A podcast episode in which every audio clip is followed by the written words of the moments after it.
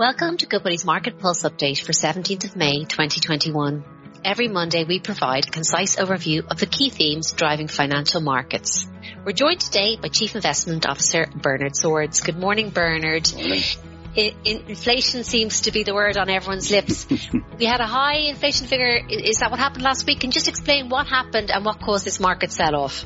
Uh, yes, we had a jitter through the financial markets in the middle of last week, largely coming from a, a very high CPI figure, or consumer price index figure from, from the US. Uh, but you, have been getting indicators on the producer price index as well. It was going to high levels, but we had a very, very high uh, figure from the CPI. Uh, on a month on month basis, it showed prices going up 1% or, or almost 1% um, uh, on the month, and people might have been expecting something like a quarter percent or 0.3%. So that uh, sort of sent a shiver through um, the financial markets as to, you know, we've a lot of policy uh, being implemented, fiscal and monetary. Will this let the inflation genie out of the bottle? Like that conversation has been going on uh, for some time as to whether it will do that or not. So there was a little bit of a scare in the middle of the week, but by the end of the week, people are beginning to, to calm down again and markets are showing their patience and looking through what may be temporary uh, measure or temporary features. Okay, and, and, do you think it is temporary, um, Bernard? Is this is this sort of transitory, or or the spike in inflation, or, or what, what's your view on all of that? Yeah, I suppose uh, in Goodbody we we think it is transitory, like we've been saying all along. Once you have the reopening in the US, mainly, but also in the euro area now that will start impacting that we, will see a spike in inflation. Um, now, this month we're lapping the weakest month for prices last year. So on a year on year basis, you were always going to see a very big spike. Um, we wouldn't read too much into every single uh, figure that comes out. So it was a very big uh, figure month on month. But when we look at the details of that, um, more than a third of it was coming from an increase in second-hand car prices and truck prices in the US, uh, where we've had uh, supply problems for new vehicles due to semiconductor shortages that we've known about for some time. And uh, so a third of it was coming from that.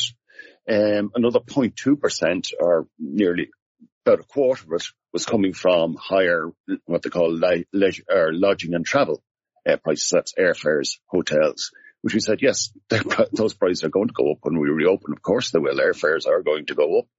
Um, so a lot of the surprise is coming from areas that were dislocated by the lockdowns. Um, and that were going to have, we didn't know how big a momentum as demand came back, but they were going to get a lot of momentum. So we can be a little bit encouraged that the surprise that we're seeing are coming from areas that we think will be transient, and we are in the transient camp. Uh, we'll obviously watch the data month to month to see if that changes, but we would be in the transient camp. Reopening, you're going to see a lot of demand hit. Supply chains, which are affected by the, the lockdown affected supply chains as well. So you've got big demand coming into stress uh, supply chains, shoving up prices in the short term. We think as you travel through uh, 2021, we're going to see a normalization in you know, transport systems which are stressed at the moment, they'll begin to normalise with reopening, um, and we'll get all those structural forces. Like if we remember a lot, talk a lot about congestion imports. A lot of that is imports from Asia as consumers go direct purchasing to reduce the prices that they're paying for goods. So we'll have a lot of deflationary forces coming back in the second half of the year. It's quite ironic that we actually see globalization increase, increase somewhat in all of this with all those trade volumes going on around. So yeah, uh, we've been of the opinion that yes, you're going to get a spike when we reopen. That's what we're getting. We didn't know how big a spike it would be. Uh, we think other forces will come in in the second half of the year to bring that down. But we'll watch the data. But at the moment, uh, we see nothing to, to change that uh, opinion. And based on that opinion uh, or, or, view, Bernard, from the investment team, what does that mean for, I suppose, decisions for portfolios and, and investment yeah. strategy overall? Yeah. Um, from the asset allocation perspective, nothing really. We have been overweight equities. We expected, uh, we're positioned for a global economic recovery in terms of real growth and in terms of prices. We'll have higher inflation, uh, uh, as a result of this, but that's, that's why we've the overweight in equities. It gives us a hedge against that and we benefit, uh, and they benefit from, from the higher nominal growth rate. Uh, we're underweight fixed income. Fixed income are stressed part uh, would be a stressed asset uh, as as we see inflation returning uh, return to the global system. And within the fixed income, we're, we're overweight the corporates and underweight the sovereigns, and the corporates again uh, get get the benefit of, of, of the better sales trends. Uh, the thing that we changed over the last week is last week, uh, as you were saying, you would have had a supply or an inflation scare in the US. Uh, the US bond market has moved now, not very much, about 10 basis points. Actually, it's all smooth, but it's sort of priced in an inflation scare. So we t- took that as a, uh, as an opportunity to, to, switch some of our euro area fixed income exposure into the US, uh, which has taken on board a bit of an inflation scare. And we think we're getting good absolute levels and, and certainly good spread levels against the euro area. So that's one thing we did last week. Um, on the equity side, we've, we've been talking about moving to mid cycle um, sectors.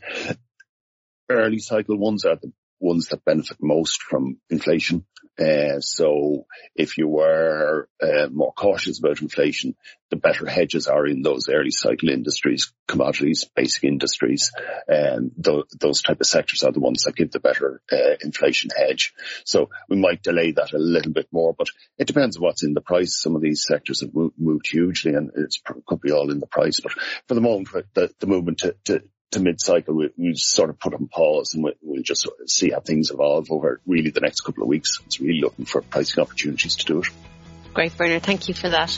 That concludes this week's episode Market Pulse. For further news and analysis on markets, financial planning and investments, please go to goodbody.ie forward slash insights.